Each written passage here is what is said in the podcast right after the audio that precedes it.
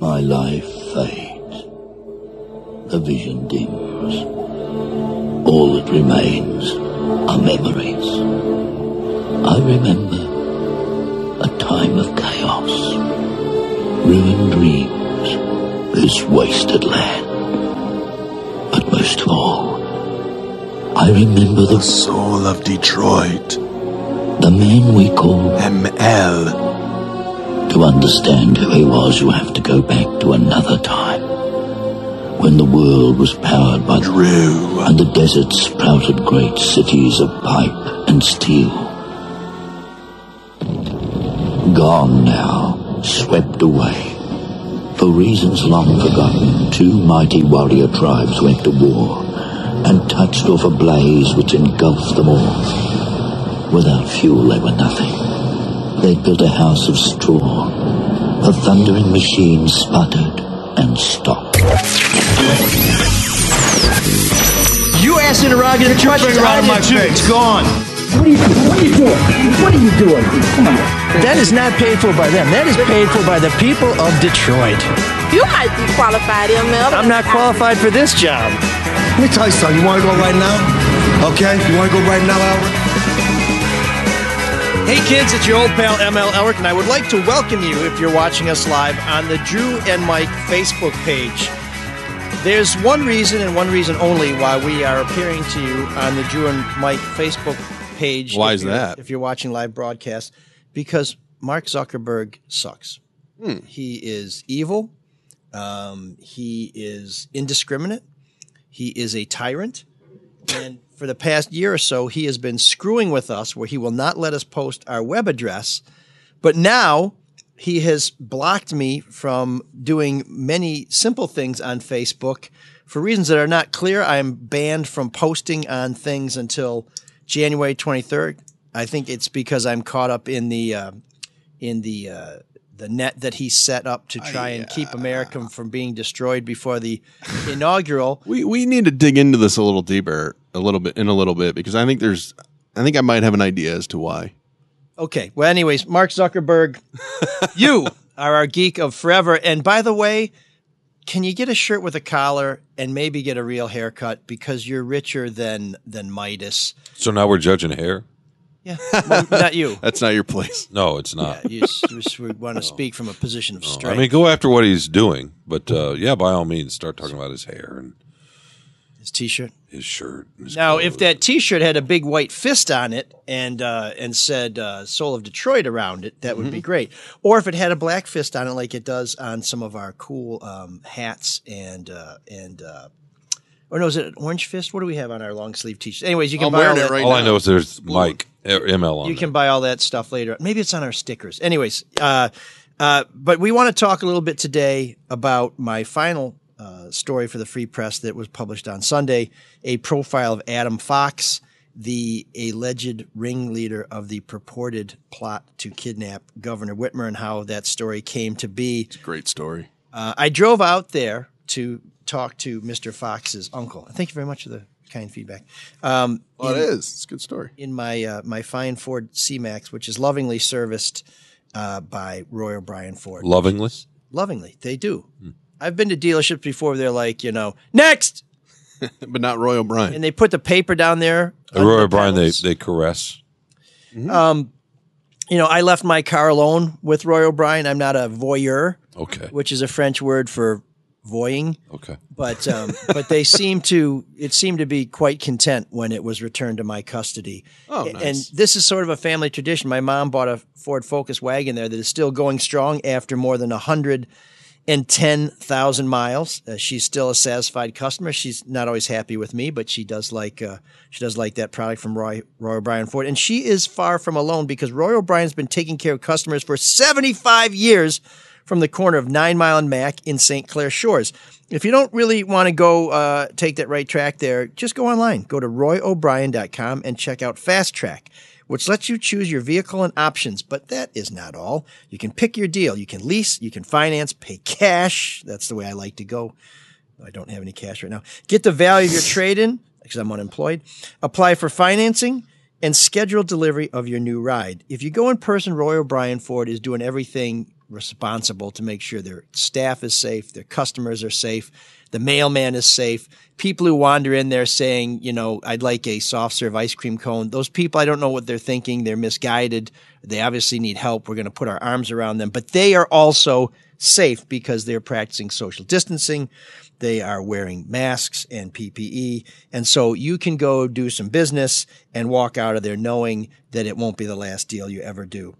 I can tell you that it's a great place to go with great deals and people who will service your car. Jesse pops up when you go online. He's he's ready to help you. And you'll find him at Roy O'Brien dot com. That's R O Y O B R I E N dot com. Or you can call eight eight eight, five six six, five eight five one. And when you do, please be sure to tell them that M L's mom's son sent you. Beautiful. Yep. It was actually my car, but I bought it for her. Um, you had car trouble this morning, right? And we were talking before the show, and I said, well, what's the problem with the car? And how many miles does it have on it? It has one hundred twenty-six thousand miles. This vehicle was not purchased from Roy O'Brien Ford, by the way. It was purchased from a used car dealer in Toledo. Well, this, this is the fascinating thing to me about you is why don't you just get a new one? Uh, because they don't give them away. Because these these are good vehicles. We we drive them until we can't. You know, there becomes a point where you're you keep fixing them, and then you realize it's it's you know there's a cost benefit analysis. Exactly. Keeping them on the road. Well, but an old car, you don't need to fully insure it. You don't need to um, you don't need to uh, keep collision. You don't need to keep uh, theft. You just keep liability on it. You don't get the bells car. and whistles and the, the safety measures of a new car either, though. It's got anti-lock brakes. It's got airbags. It even has heated seats. You know, my kids drive this car. They should. Uh, they should have a little hardship. They don't. I don't want them to be cake eaters. Why don't you make them fix it if they need some hardship? Well, I mean, I don't want them to get a, a mechanical degree. Have, have they ever taken the car in to get fixed? Have they ever dealt with that? Oh yeah, yeah. They okay. take it all the time. Yeah. Oh, that's a good lesson. Yeah. Can so, they change the oil? Do they pay for it? They they do pay for it. Okay. Really. Yeah. They do pay for it. That's a father of the year. They yeah. work and they make money and they they pull their own weight. They um they have not changed the oil. They might be able to change the oil in this car because it's a two thousand seven. But any car after two thousand seven, you have to have the right set of tools. That's true. Yeah, and you have to have you know like skinny little. Uh, you think that was a conspiracy, by the way? Uh, what's his name? Uh, is this a Sean? Are you working Inspector on a Sean Gadget Arms? Is this a Sean Windsor conspiracy? They do it so you have to take it in? No, did they? Yeah, did they change the design? And they did they collude with the folks that changed the oil, the dealerships, the auto mechanic, the garages? What a grand conspiracy! I, I've never thought about it until right just just this second. Because no, I our, think it's it's about creating crumple zones and, and reducing weight and space. And so much in a car now is electronic. Yeah. It's not mechanical anymore. It's it's ones and zeros as opposed to rods and pulleys. So, uh, so the stuff that goes wrong, you can plug your phone now into your car and find out what's wrong, but I'll be damned if you can fix it. Well, I mean, yeah, a lot of stuff was always, you know, you had to be really mechanically inclined to fix a lot. But I used to change my oil, despite what maybe some of our listeners might think about, you know, a lot of people, people that see the world like me. I they, used they think to you're using the same oil. oil. That's what they think. Yeah, and filter and tires. And I used to date a woman who thought that you needed to put a quart of oil in your car every month. Really? Which must have been great for all those seals when it's yeah. pumping all that oil through there. Just, and just keep adding it. Wait, yeah. Did she just keep adding it and yeah. adding it? Yeah, so every month she put a quart of oil in there. But do you remember when you used to go into a gas station and you'd see right next to the windshield wiper fluid a, a, a display with all sorts of oil? Yep. And you had to actually learn the, the viscosity of oil. Was this in the forties? Thirties, how old are you? More is like even probably as far back all. in the nineties. Right? Really, I don't remember that yeah, at a, all. That's when they would smoke, get, uh, have a cigarette as they're filling your tank with, with ethyl. No, I can change an alternator. I can change a starter. I can change a uh, distributor. I Brake can pads. change uh, a blower motor. Uh, I could do probably drums. I don't know if I could do. Pa- I haven't done pads before. Um, I can, uh, what else have I done? There's been a few things. I've changed a fuel pump before. Um, that sucked. And, uh, what else? I've done a few other things like that. What did you learn to do this? Um, by busting a knuckle. You didn't, you didn't take shop class in high well, school? I had a handy friend. And so nobody, some of the stuff nobody, is just a couple of nobody bolts. Nobody in the family? No, but you got to be able to move, you got to be able to move your arms. And the guy who taught me this, his name's Tim Perfett. And he's a guy who's incredibly talented engineer. But every time he fixes something, nobody else can fix it because he has a special way of doing it. So we call it Timtronics. So he uh, he just he just is able to make things work. And then you say, how'd you do that? And he's just like, I don't know. It's like, it's a gift. Now I want to go back to the Facebook uh, issue because you can't. I'd like to take a spanner to old Marky Z. But you have no idea. So what happened this morning is Zoovs, who helps us out with this, the different the, Z. He's a good Z. He, he's like, hey, I, I can't put it on M L's pages. Both of them are frozen. Are both of them frozen or just your business page? Uh, well, I don't know if they're frozen because what happened was, you know, as you know, folks, this is why we encourage you to subscribe, is because we can't put our web address on Facebook because it, it won't it won't allow us to. And so when you put it on there, it says you violated community standards. Facebook sucks because I don't mind them cracking down on us, but they should give us a chance to appeal or talk to somebody and make our case, and they yeah. don't. So we've been working under this restriction for nine to twelve months. And last night, I, so you know how you get things that pop up in your feed because of, sure. you know, the algorithms. So something popped up that there's some company called like Fan Pants that makes logo shorts and trousers with college logos on it. And it popped up somewhere on my feed, and a bunch of people uh, were posting that they were upset that Fan Pants did not have Michigan State pants. Now, if you saw the pants, you know, you wouldn't be all that heartbroken. But so anyways, I went on there and I posted, I would buy the U of M pants to wear when I'm feeling especially flatulent. Go blue, B L E W. And I immediately... Hilarious. It was pretty good stuff, actually. Yeah, that's funny. Yeah, maybe they didn't yeah. like the competition. Well, that's really funny. Yeah. Or maybe it's just there's a nerd cabal out there that's trying to shut down all the groovy cats. Anyways, I got this post that said, your account is restricted right now. You're temporarily restricted from doing things like posting or commenting on groups, pages, or events until January twenty-third at six twenty-seven a.m. I don't so, know what is that the rapture? Is this is this a heads up that it's all over? So you got reported because of really bad comments you made about the University of Michigan? Well, have you made any other bad comments? Because Zeus found Zeus found you. one that he thinks might have might have been the one that got you booted. What is it, Zeus? Oh, the one that said I was going to rip off Mark Zuckerberg's head and uh, shit down the hole? I think it was something about filling in the blank. You told some guy commented on one of your stories. Oh, dear. No, that was several days ago. Do you want to explain that one? Uh, somebody posted something about how they thought the media should die, and I said, hey, why don't we play um, why don't we play Wheel of Fortune? I'm going to give you all the vowels. And then it was blank, U C K, blank, O U. Which actually isn't true because sometimes Y is a vowel, but I wanted to make it I wanted to make it challenging for this this uh, mouth breather. And that's this week in soft history. Good one. Do, do you think that got you kicked off? Do you think that's that one, or do you think it's the other one? No, I I think we I think we posted something many many months ago talking about when Kilpatrick was trying to get pardoned. By the way, please don't send me more texts. I don't know if Kilpatrick's getting pardoned. He does not confide in me, nor does Donald Trump. Okay, so, um, but uh, uh, by the way, all the people who are defending Kilpatrick, you know, did they read his letter to Donald Trump? Remember how we read that in a previous show? Sure. Where where Kilpatrick was just kissing Trump's ass and trying to draw parallels between himself and Trump. I don't think he feels as positive about that. So you don't think it's the expletive today. that got, got us booted from Facebook? And now no, we have to jump no, on the Drew and Mike one. I think we had a headline on that episode that's, that had a mild political bent to it. And I think Facebook flagged it as, you know, dangerous political commentary. I don't mm. know. But we've tried. Well, that's almost a compliment. To get that lifted, and we've had no success whatsoever. So that's why we're on the Drew and Mike show page. Also, uh, we've heard from a lot of people that they are desperate for quality content on the Drew and Mike show Facebook page. So we are here to fill the breach. And oh, hey, is that Drew coming down the stairs?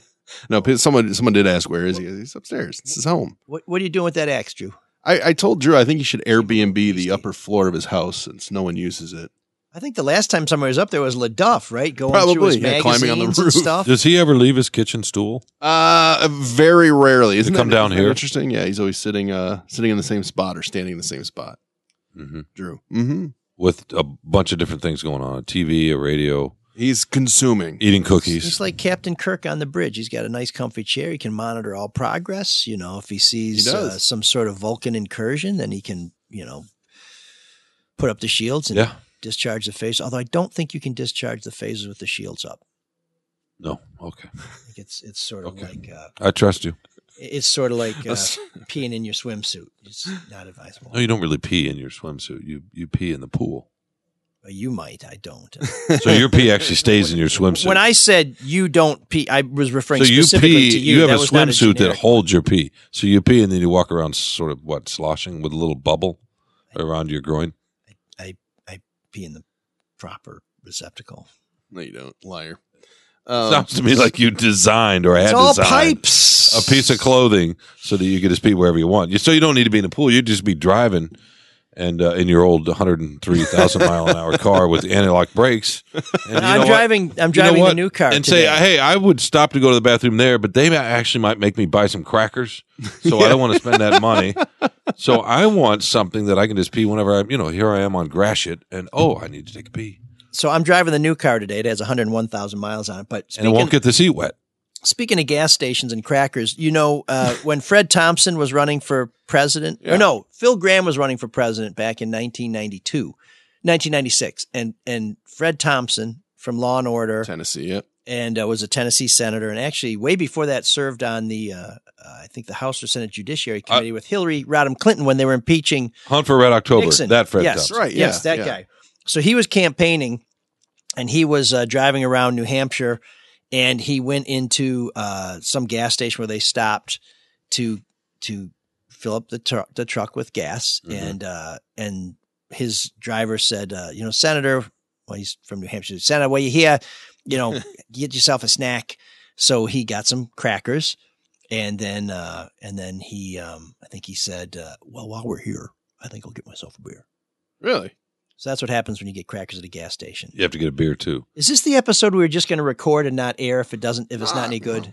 Hey, you're the one I that told that story. I didn't, Sean and I didn't say that. I didn't know we were going to end up in a gas station with Fred Thompson. Well, let, let's talk about say, the let's talk beer. about your last article. Thank you, Lori Morgan. This this sounds like the no judgment zone has been completely uh, torn apart. So, do are we going to sell the little panties that you, or whatever you want to call them, the swim diapers, panties. the pee diaper, whatever thing?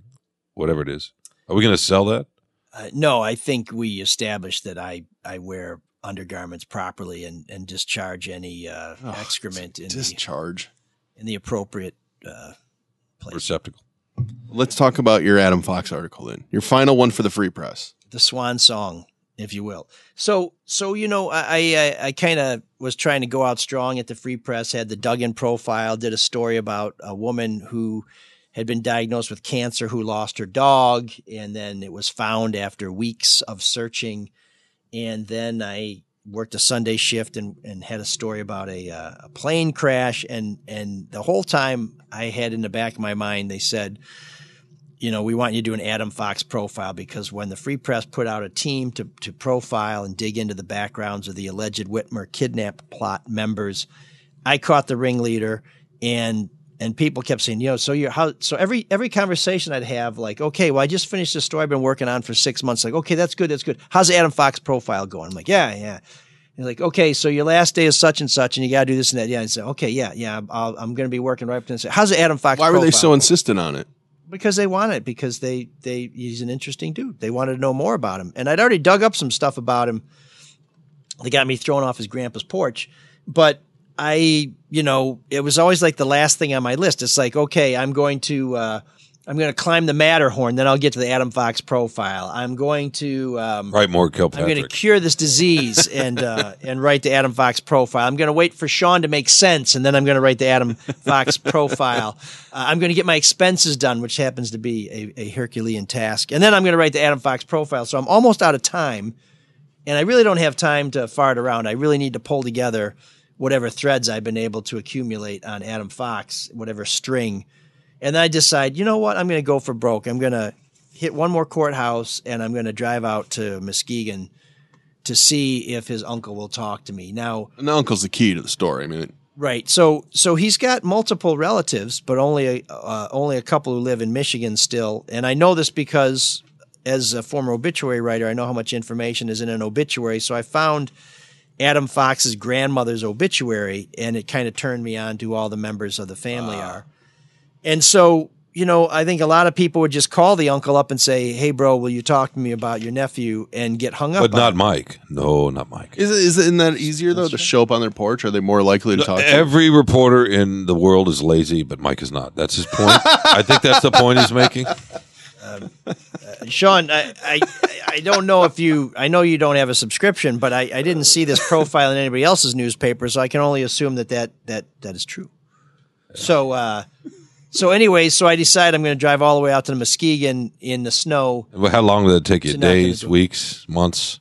Uh, it actually took me many hours because I stopped at the courthouse. A team of dogs? Is that, is that what you did? A sled? Uh, I um, oh. I got the serum to Nome. Yeah. Metaphorically speaking. Okay. I'm just, so, I mean, you're right. That's a long, long way. So uh, what was that? Two and a half hours? That that conversation we had about streamlining the show. Who was on that call? Was that was that? Uh, bizarro, oh, I'm just impressed. Was that Bizarro Sean? I am impressed that you could get all the way across the state, this big, huge, wide state. I am blown away. I'm in awe, especially with a car with that many miles. Exactly. Um, was he receptive? No wonder you don't stop and use the restroom. How That's many times did you have to talk to uh, Adam Fox's uncle to get him to to speak? I, I've been triggered, Mark. I, think we should I know. He, I'll tell. He, that's all Sean does to you is trigger you. We should, I'm we should, sorry. We should just I'm sorry. I just didn't. I just was really impressed that you actually didn't call him but drove over there. But go ahead, continue. Yeah. Let, let's. Let, can we move on to that that game that Sean watched on T V and wrote about it?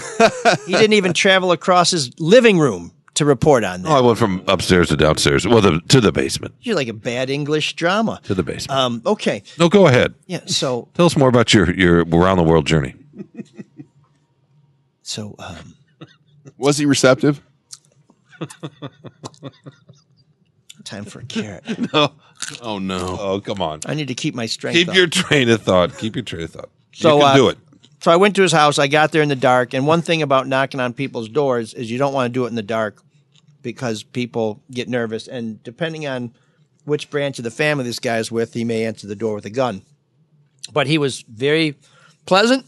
He was the uncle who uh, had, uh, I guess, a different worldview from the rest of his family. Ah. And uh, he told me he would think about talking to me.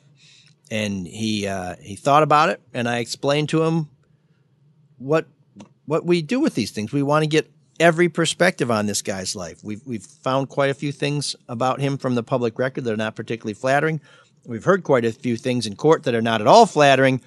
And we figured there must be something about this guy that may uh, that may tell us a little bit more about what he's like as a person when he's not allegedly threatening to take governors out on lakes and uh, leave them to die, or or uh, or try them in a tribunal, or perhaps kill police and others. So um, so Uncle Mike thought about it, and we talked the next day, and he told me quite a bit about Adam Fox's upbringing. Now, I know some people, I, I will tell you, while I had a very nice going away thing uh, on Zoom with the Free Press last week, whoever wrote the headline on that story did not give me much of a going away present because I've been getting pilloried because it sounds like, uh, you know, Adam Fox was a, a, just a nice, confused guy um, as opposed to, no, no, here's Here's where Adam Fox may have gone off the rails. What was wrong with the headline? Family reveals inside life of Adam Fox, alleged mastermind in Whitmer kidnapping plot.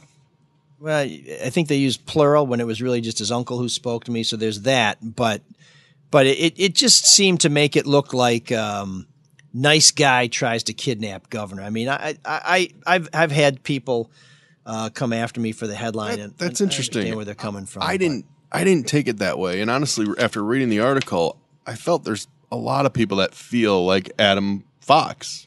Did did you? I, and what I mean by that is this is a guy that was searching for something his whole life because everything he always had seemed to be taken away from him. Did you get that feeling about him? Well, I got the feeling that he was a unhappy kid who um, wanted to belong or wanted to be accepted, and maybe when he found some people who finally accepted him, it was sort of like saying, uh, "Wow, I finally belong, and I belong to a bunch of assholes." Yay! Well, the but, first the first militia he joined kicked him out because, or, or he, so they say. But you, you know. Don't think so?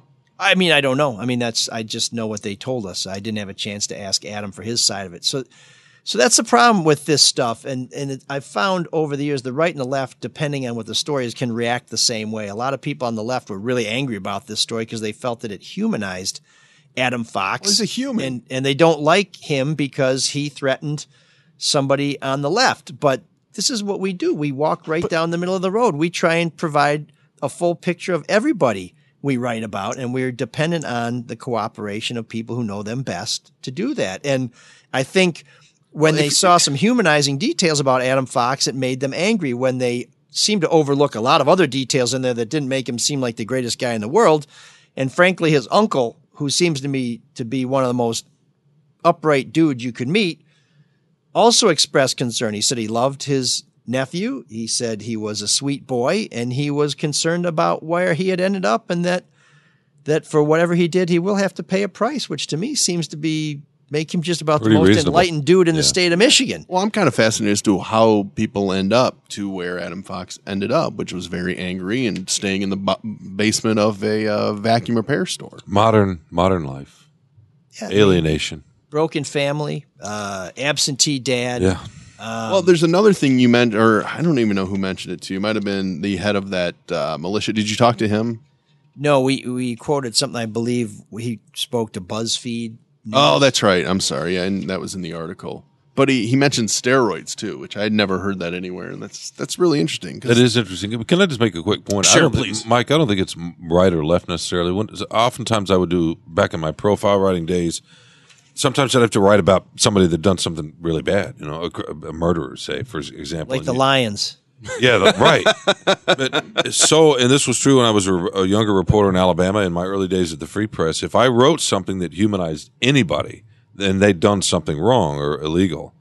I would always hear from the the, the victim's family or or from those folks, and it was never political. It Underst- never broke down did, between did right you, or left. Did you ever travel a great distance to try and get that information? Or if I did, I didn't brag about it, but um, I maybe, guess maybe that's it's the just key. A recitation of facts. Maybe, or arrogance, but that's okay. I think uh, patting yourself on the back a little bit too much. Look, man, I'm in a shirt hey! that has your name on it. What else do you want from me? Look, my nipple right here is covered up in your name. What else do you want from me, Daddy? Yeah. Well, Come on. I'm, I'm thinking I'm thinking there's someplace else on your body I'd like to see that fist. uh, on it or in it? Perhaps in the jaw area. Well, but, your fist is small, but so anyway, it no, be get fine. Back to that fascinating story about some stuff you wrote in Alabama. What no, was I'm just trying to make the – you're trying to say it's Saban's political. Dog. I don't think it's political as much as it's just human nature. If, you, if you've been wronged or you love or care somebody or you care about something that uh, – somebody who's gone through some pain – and then you write a story about the person that caused that pain and you humanize them at all, you're going to get a reaction. I don't think that's political. That's all I'm trying to say. Hmm. Well, it's kind of the A C L U model, right, where they defend the rights of the Nazis to march and the right of Black Lives Matter people to march. You know, they, they just recognize that everybody has a right, and whether they think the people who are marching are honorable or not, they, they defend the right to march. And I think that's what this story does. It tries to provide some more detail on the life of a guy who you're wondering, how the hell did he get this crazy?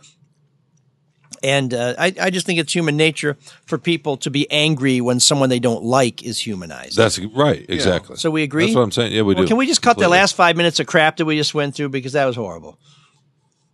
You're in Alabama, though, I guess, right? Um, now, you mentioned in the article, With too. With the national championship. His oh, ex- you're in Gene Stallings, Alabama. When you were down there, Alabama they stunk. Did win. No, that was that was before. No, he was before my time. It, let's not get uh, – come on. I don't want to pull an L. Why can't you here. bring a championship to Michigan? I've been you leave all your magic time. down there? It's not my magic. I don't have any magic. Mark's the one that has the magic. You think you have magic, well, I have but no. I realize I have none. Okay, what are we right, talking one, about? One last, one Come last on, question from your Adam, get us back on track, Mark. From your Adam Fox um, article, did you? How much conversation did you have with the ex-wife who wouldn't participate in the article? Um, she just uh, corresponded with me and declined to to participate. I guess that's what I'll say. Are you falling asleep? No, I'm, oh, I'm, I'm trying to be thoughtful. I'm, I'm trying to protect my. That's not your role. I'm trying to no. I'm trying to protect my conversations with someone that are confidential at their request. I will okay. just. I just will tell you that, that so little was exchanged. I hesitate to call it a conversation, but um, but uh, but I will say, if you read that story, you'll see in the public record that she had very few kind things to say about him in court. But when I found her and contacted her, I would say she was gracious only because she didn't heap a lot more abuse on him when it, it seems that he was perhaps less than an ideal spouse. Okay. And you found the text messages too, though. Uh, text messages and I just have a way of coming together. Really? It's like a homing it's thing. It's a really? quasi yeah. Kwame reference. Yeah. Yeah. Where's the bell?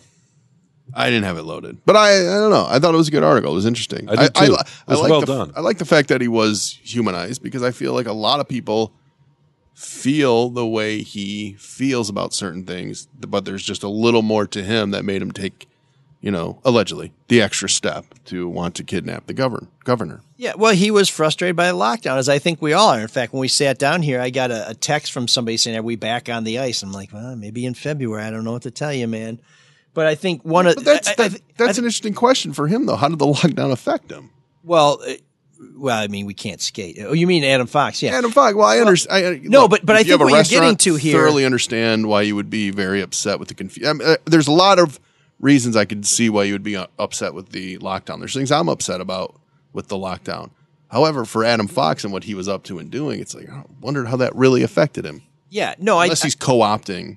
I, I think you're getting to a fundamental truth here, which is there are a lot of people who have the same feelings, but if you are perhaps a broken or damaged person, you take those feelings to an extreme. And I think when you look at a lot of the people who were involved in that, that debacle in the Capitol and have been involved in some of these other uh, uh, insurrectionist things, you find people who are upset, but they tend to have a, a river of, of unhappiness running through their life that somehow they draw upon. They take their internal anger and and disappointment and they direct it at something else. It's not that I had a rough life. It's that the governor sucks. You know, it's not yeah. that uh, it's not that I want to uh, get my pool cleaning business back up and running. It's that someone tried to steal the election.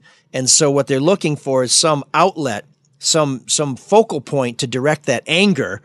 And why can't they ever just say, you know, I'm so angry, I'm going to cut all the lawns in this abandoned neighborhood? I mean, when I used to get pissed off at the Free Press or my bosses, I would go out and sign people up for the union because we were an open shop. And I figured the best way for me to take this negativity and this this energy is to go do something and positive that Council. Would also stick it up the boss's ass if if necessary. That's what you do, right? What's that? You get angry at the Free Press and you run for city council. By the way, can I ask you a That's right. Can I ask you a question, a writing question? When you wrote this story, did you sit down and write a list of words you wanted to use first, like strident, vagabond, surreptitious? You've never I mean, heard these words did you, before? Did you, I'm just curious if you did these you words write are new to the you. Words down and say, okay, I want to use this word and then work it in? I'm just curious how that process works.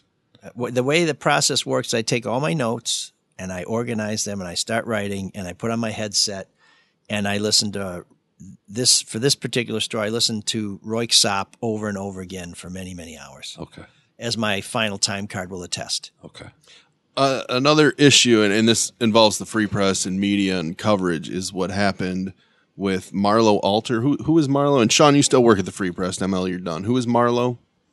Exactly. Like, what's his position? He's there? An assistant sports editor. Assistant sports editor. Well, he he wrote an article. Um, I guess it was the online article bringing up Dan Campbell, the presumptive new head coach of the Detroit Lions. He was the front runner at the time. He's right? the front runner. He's going to be the head coach, right? I mean, more than likely. Yeah. Uh, and so the article is basically about, hey, he said in nineteen, I don't even know when he said it, early nineties when he played at A and M uh, during that big bonfire and rally that they had, that he's proud to be from a school where men love women and women love men. It was a the rivalry game with the University of Texas. Texas. And, and Texas, so jab. Is, it, for folks that don't know, U T's in Austin. It's a very progressive sort of little island in a conservative state. And so College Station, where A and M is, is conservative, so he was kind of having fun with that. And Campbell uh, apologized in nineteen ninety-eight, said it wasn't the best thing to say. Well, Marlo... It was a story, by the way, right? The, it was a story. The newspapers down there at the time wrote wrote about it. Yeah, and he apologized, but Marlo digs this back up again. Um... And posted, and unfortunately, he had some very unfortunate tweets. So people love pointing out hypocrisy of the media. And I was just curious as to what you guys thought about, because this has happened before. There's a real famous situation where a journalist dug up some stuff a guy tweeted about, a guy who had a sign asking for beer money on Venmo. He got a ton of money and donated it to a children's hospital. And they dug up his bad tweets from the past, which were quotes from the Tosh show. And what do you know? The reporter also had bad tweets, and that guy got fired. And I guess my question is, how newsworthy in your guys' mind is it to dig up old tweets from when a person was a teenage kid? Or old, in Dan Campbell's case. Um, a college student. Um, a, yeah, he was comment. a college student, but a comment. Yeah, I'm curious, well, Mike. J- what, do, just, what do you think? Just to be clear, I don't think Marlo was trolling through his social media. I think this was something that was published at the time. This was, It was. You're right. right. So, so, I, so I want to do this in two stages. First of all, the last coach that the Lions had, the media uh, uh, didn't do as good a job. Rob Snell did. And, and then, the Lions. And then my yeah. wife, Teresa Baldus, did a good job of finally going through. Well, I think the Lions knew about it, and then Bob Quinn just buried it because he's a son of a gun. But, but, um, really? Oh, yeah. I, I think, I think other N F L teams knew about, about Matt Patricia's uh, uh, stuff. Alleged yeah, I think it's, rape, yeah. I think people said why that's why the Jets or the Giants may have passed on him when he was okay. considered a front runner there. But so it, the last bum coach we had, uh, the media found some things in his background that raised some some real character issues. And and I'll just tell you this about Matt Patricia. I, I think the great disgrace of of Detroit Lions fans is the only time they had real issues with Matt Patricia was not whether there were questions as to whether or not he was involved in a sexual assault. They were concerned about him when he couldn't win a damn football team. To me, I'd be more concerned that I might have a rapist for a coach than I would that I had a coach who couldn't win a damn game. Sure, but, but that's that's the that's hypocrisy that. of sports that's baked in. Okay, it's wins well, and losses. Yeah, that's why I don't like it. But so so now to to this particular situation, I think Marlo was doing his job. He was going through the clips. He was going to see what's been written about Dan Campbell, and and and when you find things that are somewhat controversial, you put them out there. I I I, I believe I read that first story that Marlo wrote, and it also mentioned other things about Dan Campbell that were just sort of more biographical. But I think it's it's very fair to point out that somebody said comments like that, which I think were offensive then and are offensive now. But he also quite responsibly included Dan Campbell's apology and efforts to make good with that. I thought Marlowe's article was uh, was fair and appropriate and on point. Now, these days, the problem is the hunter becomes the hunted, and I wouldn't call Marlo a hunter. I think he was just doing his job. But then somebody fly-specced all his social media, and uh, he had some stuff up there when he was in college that I'm sure he regrets, and as I understand it, he's apologized for, but um, uh, stridently, some vagabond comments, perhaps, ill-advised, I get, jacundry. I, I, I'm, I'm really but, uh, surprised, though, that they were still up there in public for Marlo. I mean, uh, why would, wouldn't everybody go back on their old tweets at this point? Well, I think that's the lesson in all this, right? I mean, well, we've been through this before. Do you have you talked to you? How old are your kids? My, My kids, yeah, uh, six and two and a half. Okay, so that's not. What about you? Did you have this conversation with your your girls in high school? I mean, I I certainly did with my sons. We harped the whole time. Be careful what you say on social media. There's this. It's a record. You, people can screenshot it. It doesn't just disappear, right? You're going to be interviewing one day somewhere, right? Yeah. You're going to have to sort of talk about who you are. And maybe most companies aren't going to go back and look, but some do. You know, the, I'm not sure the Free Press does, obviously. I don't know that we have the resources, but um, and and most companies probably don't, but some do. Well, this this kind of comes back to cancel culture, too. I mean, even if the Free Press had had screened those things, you know, to me, it, it feels like you need to talk to somebody and say, what's this all about? Is this who you are? Why? And you give them a chance to uh, – to uh, explain it. But I mean, I, I keep coming back to what, what o- President Obama said when he was no longer president, which is if all we're doing is looking for something that somebody's done that's that's been a mistake and then we machine gun them, we're not going to have anybody left. So, I mean, I agree. I mean, Dan Campbell, you know, the other thing is, so, so I know I've heard Drew talk about this a lot. And I know Drew, uh, Drew holds the media in slightly different regard than I do, but, um, But I think there's a difference between someone who's a public figure having some problems and, and a little old reporter who, you know, is kind of invisible. I mean, I actually, my desk is next to Marlo's. I think I met him once before we shut down Yeah, we all he's got not sent a, home. I mean, he's not a reporter, right? He's a he's an editor. I, I got who occasionally tell you, does. I, mean, uh, I read his bylines in the in the Free Press, but I, I don't know the man well enough to, to say exactly what his role is. But but Mar- Marlo Alter is not expected to be a pillar of the community. He's not expected to be an example to men and boys and women and. and girls and to but set society a tone. Thinks that though, right, Mike? I mean, you may say that, but I think society, a lot of folks have a different idea about that. I, I don't think about, society about, looks to, to reporters. That's as why examples. There's so much glee though when we do when I think when they our, just hate us. When this You're happens right, in our do. business, there's so much glee yeah. because of the hypocrisy, because they do look to us, because they do think we present ourselves that way. Yeah. Um, and Marlo's tweets were done when you said when he was in college? That's how long ago. I, I, and I don't want I, him to get fired or anything. It's just, I, I mean, I think so. How are you not aware of this when you're been a reporter? I think so. But the larger issue, but get back to, sorry, get back sure. to your point, Mike, with Obama and what he said. Um, I mean, can can we agree a little bit that we have to let people breathe and make mistakes and give them room to find their way through that? I mean, I guess it depends on the mistake, right? If we're talking about something really, really awful like murder, well, then yeah, then they're constantly. I mean, th- right? Are, exactly. Are people but, calling for Marlo's job? I don't know. No, because, because Marlo's Marlo's story didn't call for Dan Campbell's job. Sure, he ne- just said this is an incident that happened, and it's part of of his of his journey. But I all mean, too often we we do see that when you know there's past people do lose their jobs, and yeah. it did happen to the reporter from Iowa. Yes, he did lose his job. Which is unfortunate, and you know I didn't want that guy to lose his job either. But why? Why was it necessary for him to point out, you know, a guy who's raising money for a charity, his old tweets, when you know teenagers say some stupid stuff? Yeah, and what's the what's the? I mean, if he were thirty when he were saying it, right? Yeah, it's if Dan different. Campbell had said, had said what different. he, I tell you what, if Dan, Dan Campbell said this when he was a tight end at Texas A and M, he's probably twenty, twenty-one, twenty-two, maybe. If he were thirty and an assistant coach somewhere and had said that, and that came out.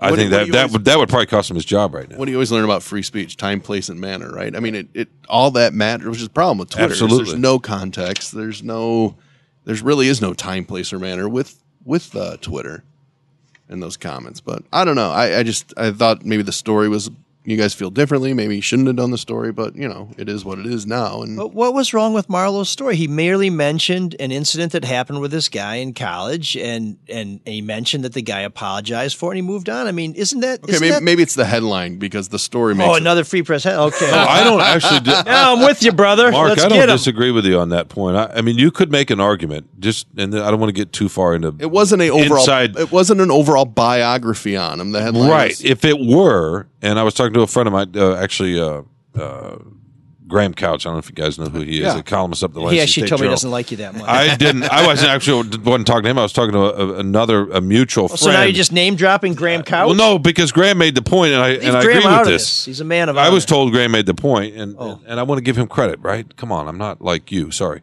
In any case, just get to the point. Yeah, I'm trying to.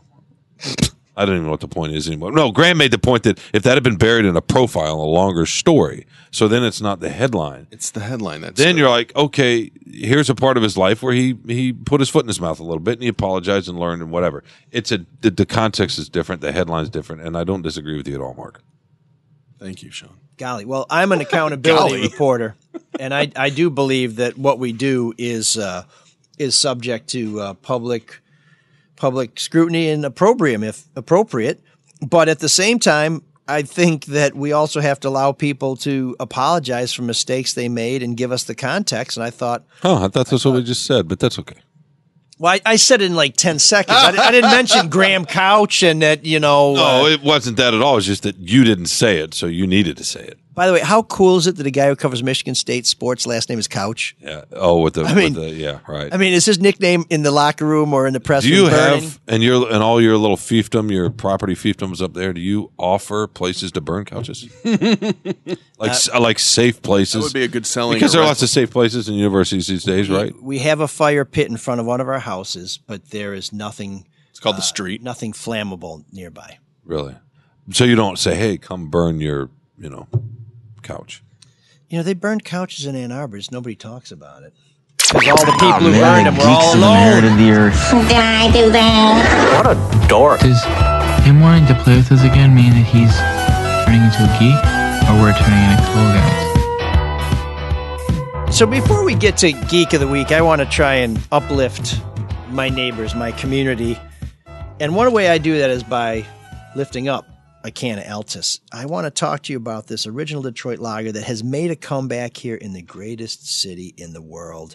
Altus is the do-anything, anytime, with anyone beer. I can't wait to bring some back to hockey. I, I can't. I, I wouldn't mind bringing a, a bag of stinky laundry back to hockey. I just want to get back to playing hockey. But there's nothing better than hanging out with some friends with some nice cold Altus nearby. Fun fact. Yes. It only takes six Altus to make anyone a ten. Maybe seven. Maybe seven in Ann Arbor, but we have a lot of things that started here in Detroit that went away, but Altus is back. It's a smooth lager that packs a punch.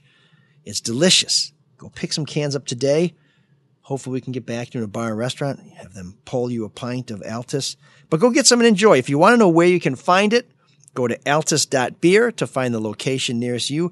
I promise this beer is insanely good, and you will thank your old pal M L for the suggestion. Altus dot beer, a Detroit original that will never let you down. Well, I'll tell you about somebody who let me down. And I, I meant to talk about this last year, but um, but so many crazy things happening at the end of the year. But my my choice for Geek of the Week is the Literary Review. And oh. Why the Literary Review? Well, because in twenty twenty, among the many disappointing things that happened in twenty twenty, they canceled their Bad Sex in Fiction Awards. This is a prize that was set up in nineteen ninety-three by Oberon Waugh, which is, he's obviously got to be English with a name like that. Uh, perhaps his father was uh, a gentleman's gentleman or a Batman or a, a uh, he buttled for a living. At any rate, uh, it was created with the intention of gently dissuading authors and publishers from including unconvincing, perfunctory, embarrassing, or redundant passages of a sexual nature in otherwise sound literary novels.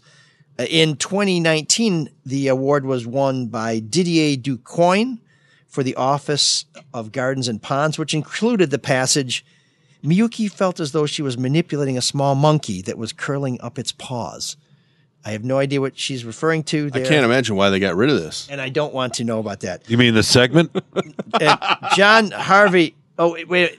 Did you want to nominate yourself again? Because we're not going to do that. Uh, John Harvey uh, was uh, a co-winner for PAX, in which the characters embraced as if with violent as embrace. It's so bad I can't read. Let me try it again. Embraced as if with violent holding, they could weld the two of them one. So clearly, a a most uh, deserving deserving um, recipient. So anyways, the judges said they, they decided to suspend the award because they felt the public has been subjected to too many bad things in twenty twenty to justify exposing them to bad sex as well. Fair. And uh, yeah, and it's fair. And here's the tie-in to uh, oh, to, there's a tie-in okay. to uh, to this show and our, our appreciation for new wave music. Morrissey won oh. the award for his novel List of the Lost and its reference to the pained frenzy of a bulbous salutation.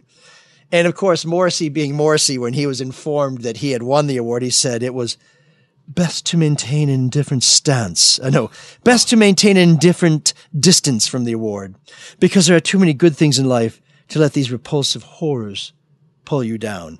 Well, I don't mind a repulsive horror here and there, and I certainly think there's something to be said for people identifying bad literature. So, Literary Review for twenty twenty, you are my Geek of the Week. The kids are soft. I don't care for that guy. Me neither. Too no. soft. Shot to the heart, and you're too late, darling. You get jokes. A bad night.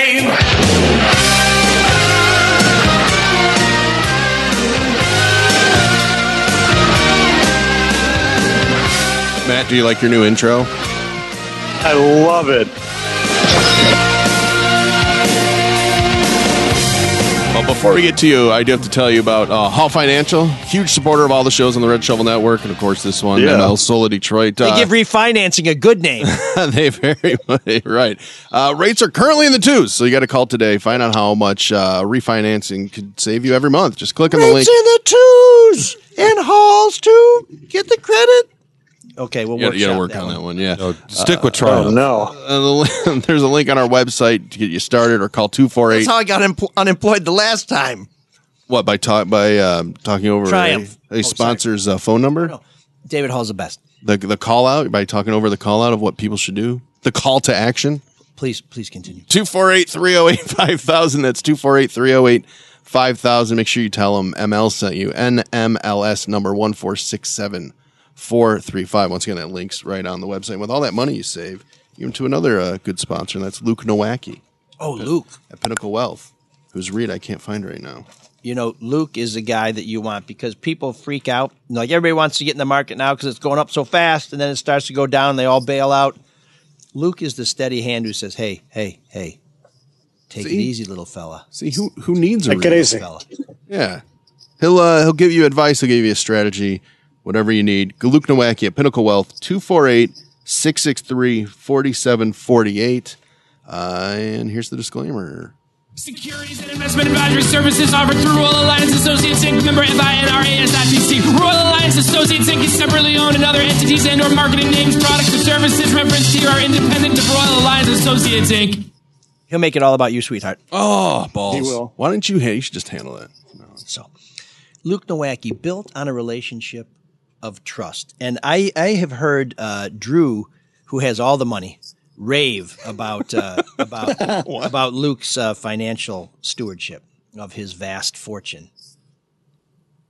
So, Luke. No, I'd trust him. Yeah. So you can you can get to Luke's website from our website, which is m l soul of detroit dot com. So uh, we have a new intro for Matt. We um, Morrissey loved Oscar Wilde, who said famously, "Talent borrows, genius steals." We stole that great intro from Doctor Saeed Khan, who mentioned it last week when Matt was on, and um, it was it was it was genius. I don't know if that's lowering the bar for Matt's jokes or is it raising the bar, because there's not much shame there, right?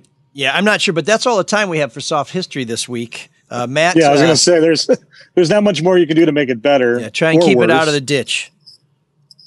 Mm-hmm. All yeah, right. No, I'm not in a ditch. I'm good. Fire away. That's, that's and, what we say to people who drive commercially, but I guess. You've never. Oh, okay. That. And make sure your mic doesn't rub up against your clothes. It's a big pet peeve of oh, yeah. mine. Oh, is it doing? But it that now? Doesn't mean you should do this segment naked. Just so we're clear, he is not saying disrobe. Well, no, he's right. He's no, right no, no. Let's just make uh, sure we understand ago. that. Look, I'm very. I don't know. I'm very anal about audio, and that. Right, but but you're right, because two weeks ago I was wearing a, a pullover and the zipper was running against there, and I didn't notice it until after the recording, and it sounded like absolute dog shit. So I understand. Okay, that well, wasn't uh, even that wasn't even a joke. What are you guys? No, doing? I know. Believe me, you should be able to step over this bar without even bending knee. So okay. Take it away, Professor Jennings.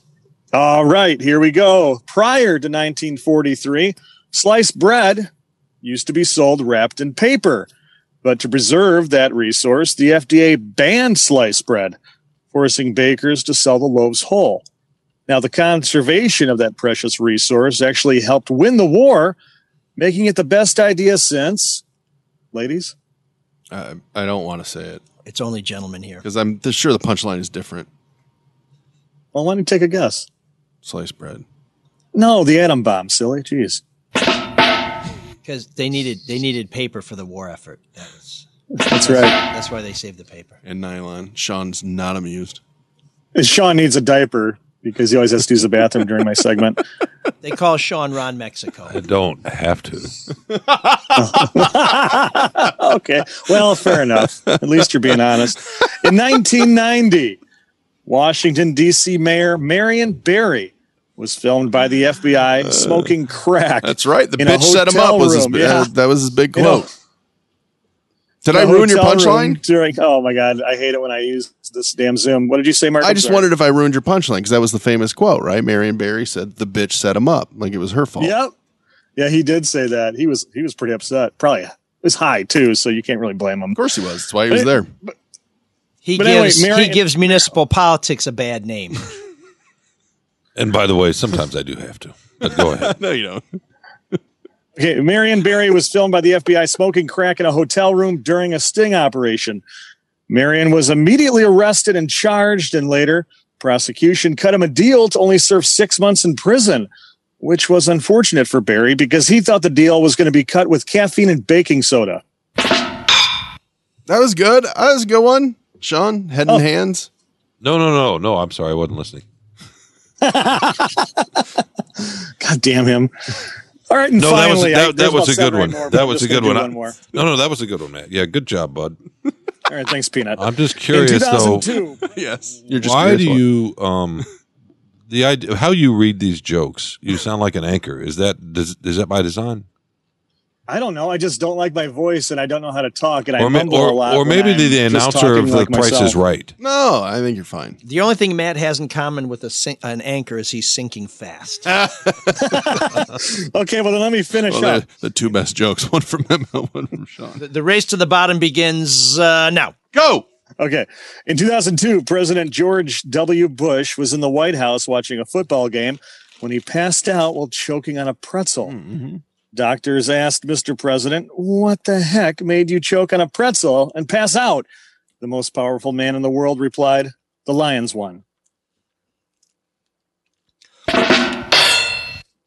were, they were victims. I'm just moving on. Poor man. See you again. That was bad. The Lions are not good.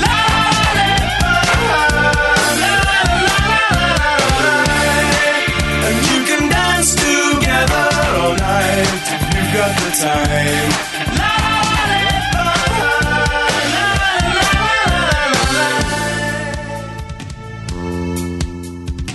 I think we are bound by the journalistic code of ethics to point out that I don't think the Lions did win that year, right? When was the last well, time they won a playoff game? nineteen ninety-one? Yeah. nineteen ninety-one. Okay. I can't believe I know that. But C- certainly not le- this late in the calendar. Yeah, okay. What song you got for us, Mikey, baby? It's, it's, it's very easy uh, to uh, to win a bar bet on when was how many playoff games have the Lions won since nineteen fifty? Right. Well, this doesn't sound like an intro for the, the segment here. Keep it moving.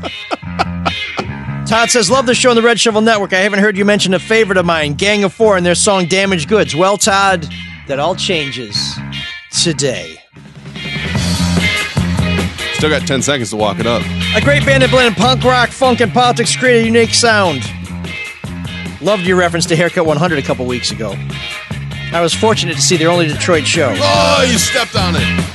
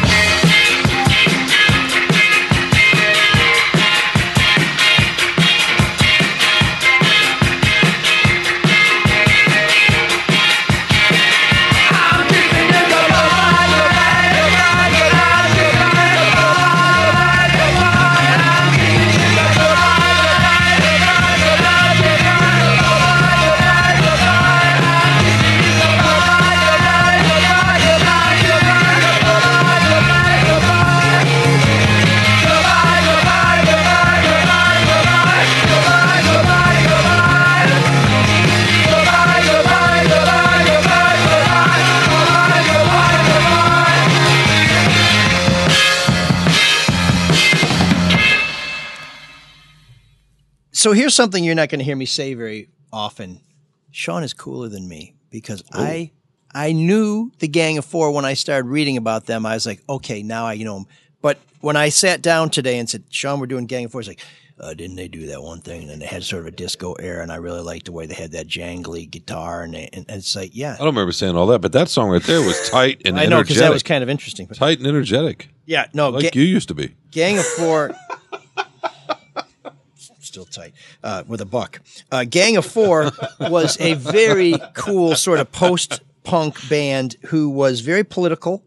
Uh, they had um, some very interesting uh, sound. They they had some funk. They had one of my favorite things. They had a female bassist for quite a while, a woman named Sarah Lee, who was discovered by Robert Fripp of King Crimson, who I believe Drew and Mike were talking about mm-hmm. the other day. And uh, they they did a lot of... Um, a very sort of avant-garde stuff. Like as I was talking over the beginning of their song, they had a song where in one channel they played the melody and in the other channel, one of the guys in the band was reading some of the technical specs from the re- recording studio. So, I mean, they did some huh. really out there stuff, but they also evolved. And as Sean and I were talking about a moment ago, they had more of a disco-y sort of poppy um, uh, era because they changed, they changed lead uh, singers Uh, throughout their throughout their uh, their their history, and they, they still are kind of going, uh, but without without their um, their first lead singer John King, who was a really really uh, distinctive type of dude. Um, Todd suggested them, uh, saying that uh, that he uh, he loved he loved their their album Entertainment, which is has one of the greatest album covers you will ever see. And having said that, I've misplaced it. Oh, but, I got it. It's over here. Oh, you have it. Okay. Yeah, let, me, let me stay for a second. We'll, we'll put an image of it up on our website, but it's it's got a triptych on it. And the the begin, the first one is a shot of an Indian, a Native American, and it looks like Daniel Boone shaking hands. It says, "The Indian smiles. He thinks the cowboy is his friend." Then it gets to be a tighter shot, shot and it says, "The cowboy smiles. He is glad the Indian is fooled." And then there's a real tight shot that says, "Now he can exploit him." So, I mean, these guys in the seventies were very, very political, very thoughtful.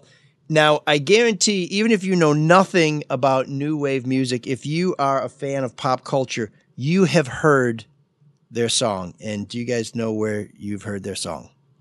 Which one? This one? No, no. You've heard a song um, by uh, Desire is a song uh, by Gang of Four. You've heard this before. Really? Um, God, I have no idea. It was the song that was playing on the Walkman while Johnny was in the bathroom rolling a joint in The Karate Kid. Oh, so really? Ralph Macchio was listening to this before he got sprayed with the water hose. The other song that you probably know is I Love a Man in Uniform, which was uh, more of a poppy song. It, it got more radio airplay, and it has one of the great, great lines in music. "To have ambitions was my ambition," which I just think is, it's just really cool. Um, some of the uh, folks that John King, the original lead singer, went to school with include uh, a guy named Paul Greengrass, who you may have been hearing about because Paul Greengrass is the director of News of the World, the new Tom Hanks. Um, oh yeah. He made United ninety-two. Mm-hmm. He made a couple of the Bourne movies. Yeah, I mean, and he's he's a former journalist who has an eclectic portfolio in terms of his films because he's done action movies, he's done documentaries, he's done really thoughtful things, and now he's doing, you know, about as mainstream of features you can possibly have, a bestseller starring Tom Hanks. But these guys, the more I started to read about them, and I, I really appreciate Todd suggesting this, and we want your suggestions for features on Room seven six zero nine, send those to m l soul of detroit at gmail dot com, because the more I started to read about Gang of Four, the more I just liked them. I mean, some of their music is not so accessible because it is very edgy, but it's one of these bands, like a lot of these great bands, where the family tree is awesome. Sarah Lee, we talked about her. She's yeah. the bass player. She later played with um, with David Bowie. She played with the B fifty-twos, the Thompson Twins. Um, John King, as we said, went to went to uh, college with um, with Paul Greengrass, and this is one of the things I didn't really understand about them, how well regarded they are. Their debut album was ranked as the fifth greatest punk album of all time, mm. and the four hundred eighty-third best album in Rolling Stone's five hundred greatest albums of all time. I have a question. Which is pretty damn good. And I was wondering, why didn't I know more about these guys? Yeah. With you not at the Free Press anymore, are you going to keep using all this extra free time to write novella-length intros? Actually, I was, to this segment? I was, I was if you review I'm just the, curious. If you review the tape, you'll you'll you'll notice that Mark said my intro was short and encouraged me to continue. I'm sorry. I meant whatever this is. I, I misspoke. It's not an intro. Wh- whatever this is.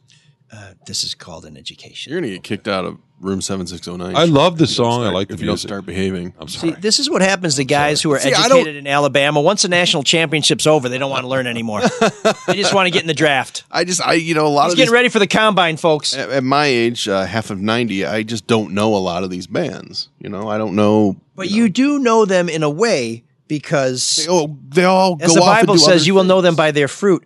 R E M cites, uh, Michael Stipe cites Gang of Four as one of his chief influences. Flea of the Red Hot Chili Peppers says they're the single most important influence on the Chili Peppers' early music. He, he and uh, Andy uh, Gill produced that first, I think it was their first album, the Chili Peppers' first album. First yes, big album. And he is the uh, guitar player who just died uh, in February of twenty twenty. But Kurt Cobain said Nirvana started as a Gang of Four and Scratch Acid ripoff. Scratch Acid. You see them in Austin. I've never heard of them. See, Sean's cool. Where did this come from?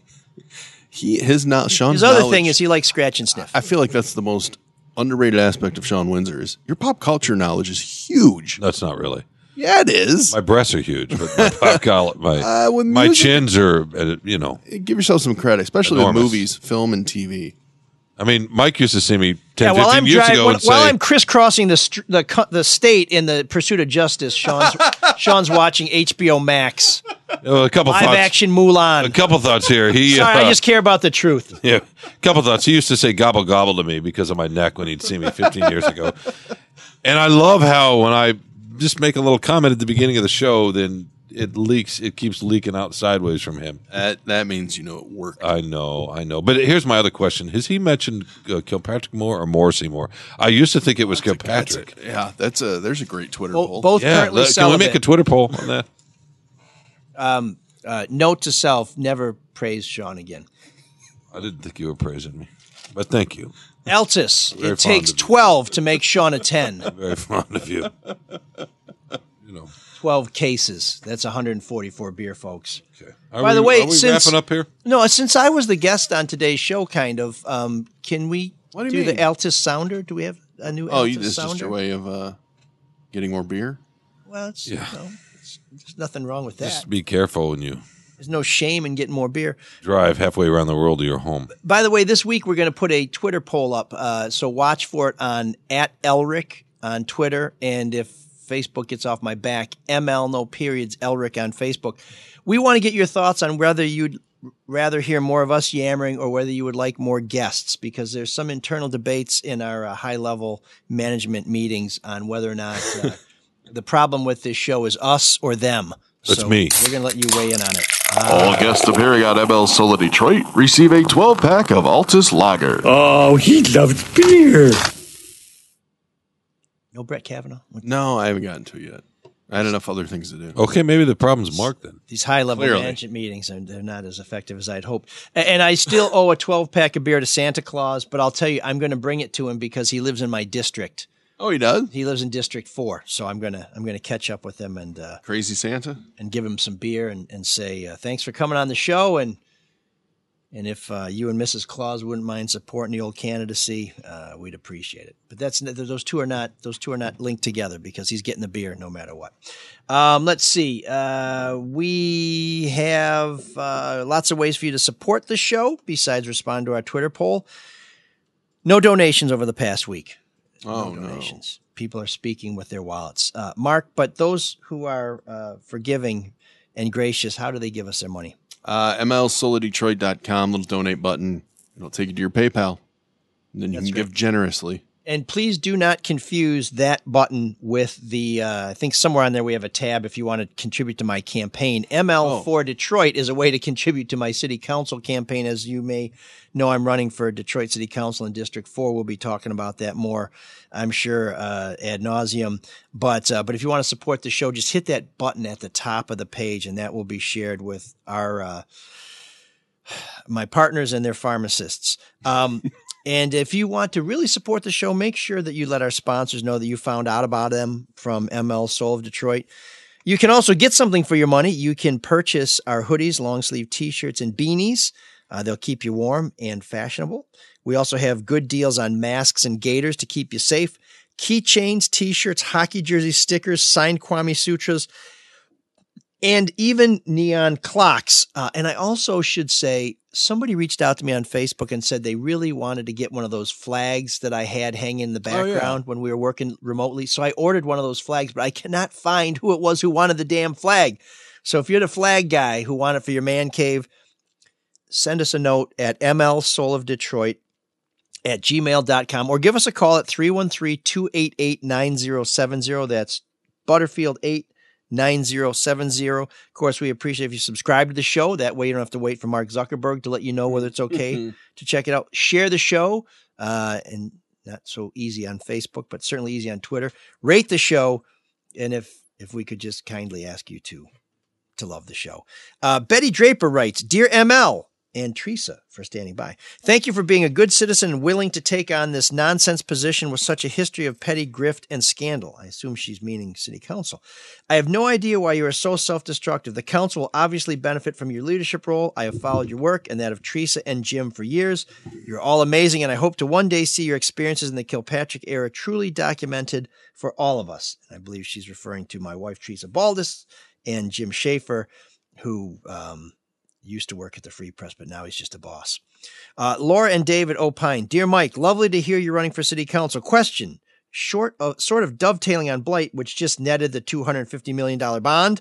What is with all the litter, garbage, and trash everywhere in Detroit, and how come no city leaders aggressively address this? Right when you hit city proper limits coming from Woodward, Lodge seventy-five or ninety-four, there's an overwhelming amount of litter, trash, and roadside debris. Um, Uh, Laura writes from Birmingham, which I think explains why she starts off by saying, lovely to hear. But uh, I will tell you, the city of Detroit is not responsible for that trash on the uh, surface drives and on the highways. That's the state of Michigan. But one of the cool things is I don't give anybody money, but I keep food in the car for people I see at exit ramps and who just have their hand out. The city, as I understand it, has been providing these folks with garbage bags, and certainly at, at, At Cadieux and Harper, those corners are pretty clean. And the reason why is because at the same time the panhandlers are working those corners for tips and for food and whatever, they are picking up the garbage and they're putting it in these bags, which are then collected by the city of Detroit. You'll also see that down by Connor and Chalmers and Harper. And it's it's kind of cool. Even if you're downtown in Corktown, you will notice that these on-ramps and off ramps, there's not a lot of litter floating right around where the panhandlers are working, because they have basically worked out what appears to be a sweat equity agreement with the city of Detroit, where if they keep their corner clean, nobody's going to hassle them. Hmm. So, uh, so, you know, Laura goes on to say, you know, do you as a city council candidate ponder any solutions? I would say this is one of those things. And I will also tell you that I'm a big believer in clean. And I, I believe that whether or not you have money, whether or not you have means, it doesn't cost anything to keep your property respectable. And so I will mm. certainly encourage everybody to do their part to keep our city clean. Anybody who's walked with me knows two things. One, I can't resist picking up loose change when I find it. And two, that doesn't surprise anyone. I can't resist picking up trash when I see it. Uh, and I much prefer to pick up the change than the trash. Yeah. But, uh, but I do believe one of the best things Kwame Kilpatrick did as mayor was put garbage cans on street corners so that people who are similarly civic-minded don't have to carry that trash with them very long or very far. So we, we certainly want to make it easy for people to do the right thing if they are so kind as to vote for me and support did, my campaign. Uh, did I wander into a different podcast all of a sudden? Is this a campaign? Uh, you've been wandering for Stop. a while, my son.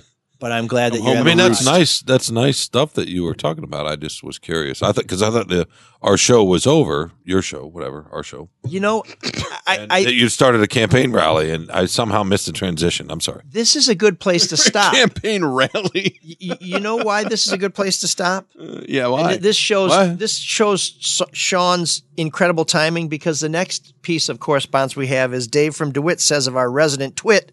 Gentlemen, I'm going to have to request even more bad guy Sean. It was great hearing him go off in response to the bullshit at the Capitol, refreshing and completely welcomed.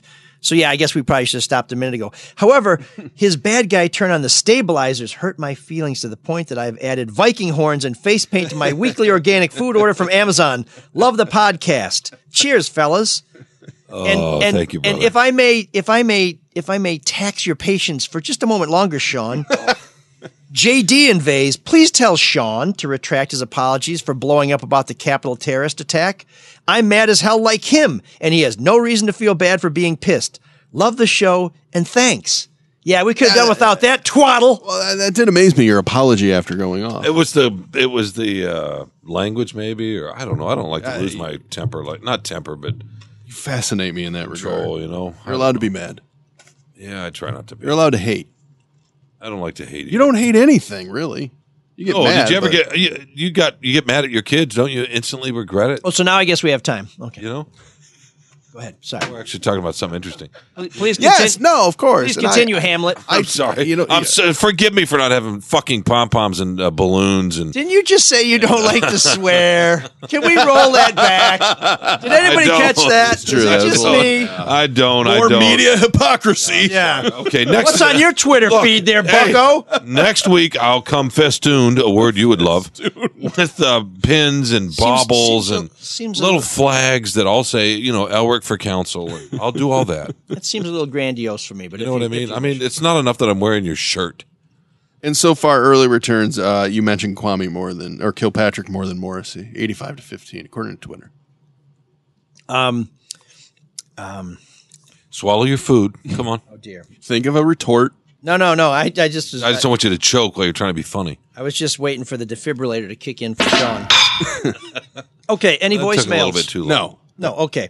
Uh, Sean, um, I hesitate to ask, but what, what are you working on? Where, you, where are you headed? I'm trying to get you, this show to end. St- My st- work here is trying to get crossing this- the state in the uh, search of exclusive um, interviews that help uh, bring more understanding to, to matters of public import. No, no, okay, but if we're, I did, we're, we're good there. That's good. If I did, so I would make sure to brag about it. or, or, or perhaps how much work I put into it, you know. I think it's just I wouldn't say, here, just read the story. This is interesting. I would make I would make the story of Adam Fox all about me, like you did. I think That's it, what I would do. I, I think it would be very difficult for you to pick up one of your stories and say, hey, read this. This is interesting. There may be a truth and advertising issue there um, that, may, okay. that may preclude Okay, that. You win. So, uh, no, no, I, I, I will say one of the reasons why see, I... See, it's better when you don't come back at it. I mean, just concede. We move on.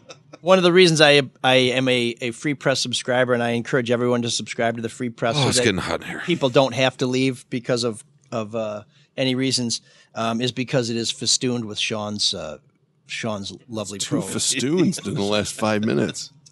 And, and he's a poltroon, so there you go. But, uh, okay, um, it's time to get the hell out of here. Uh, the uh, Red Shovel Network is a fantastic place, and not just because Drew and Mike have let us borrow their Facebook feed today. Um, if you're listening to us, we know you listen to the whole show, and we really appreciate our audio listeners.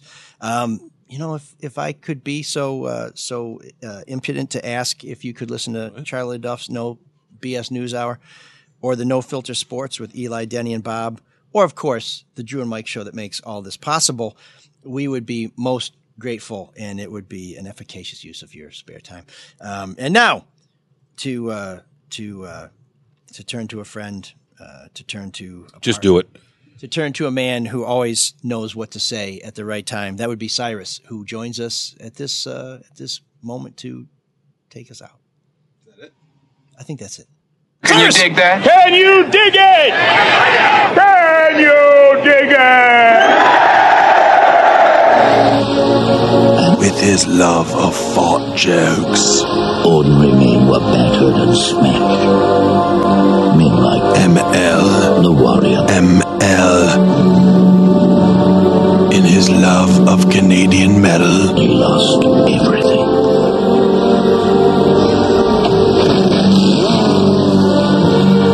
I became a shell of a man, a burnt-out, desolate man, a man haunted by the demons of his past, a man who wandered out into the wasteland, and it was here, in this blighted place, that he learned to live again.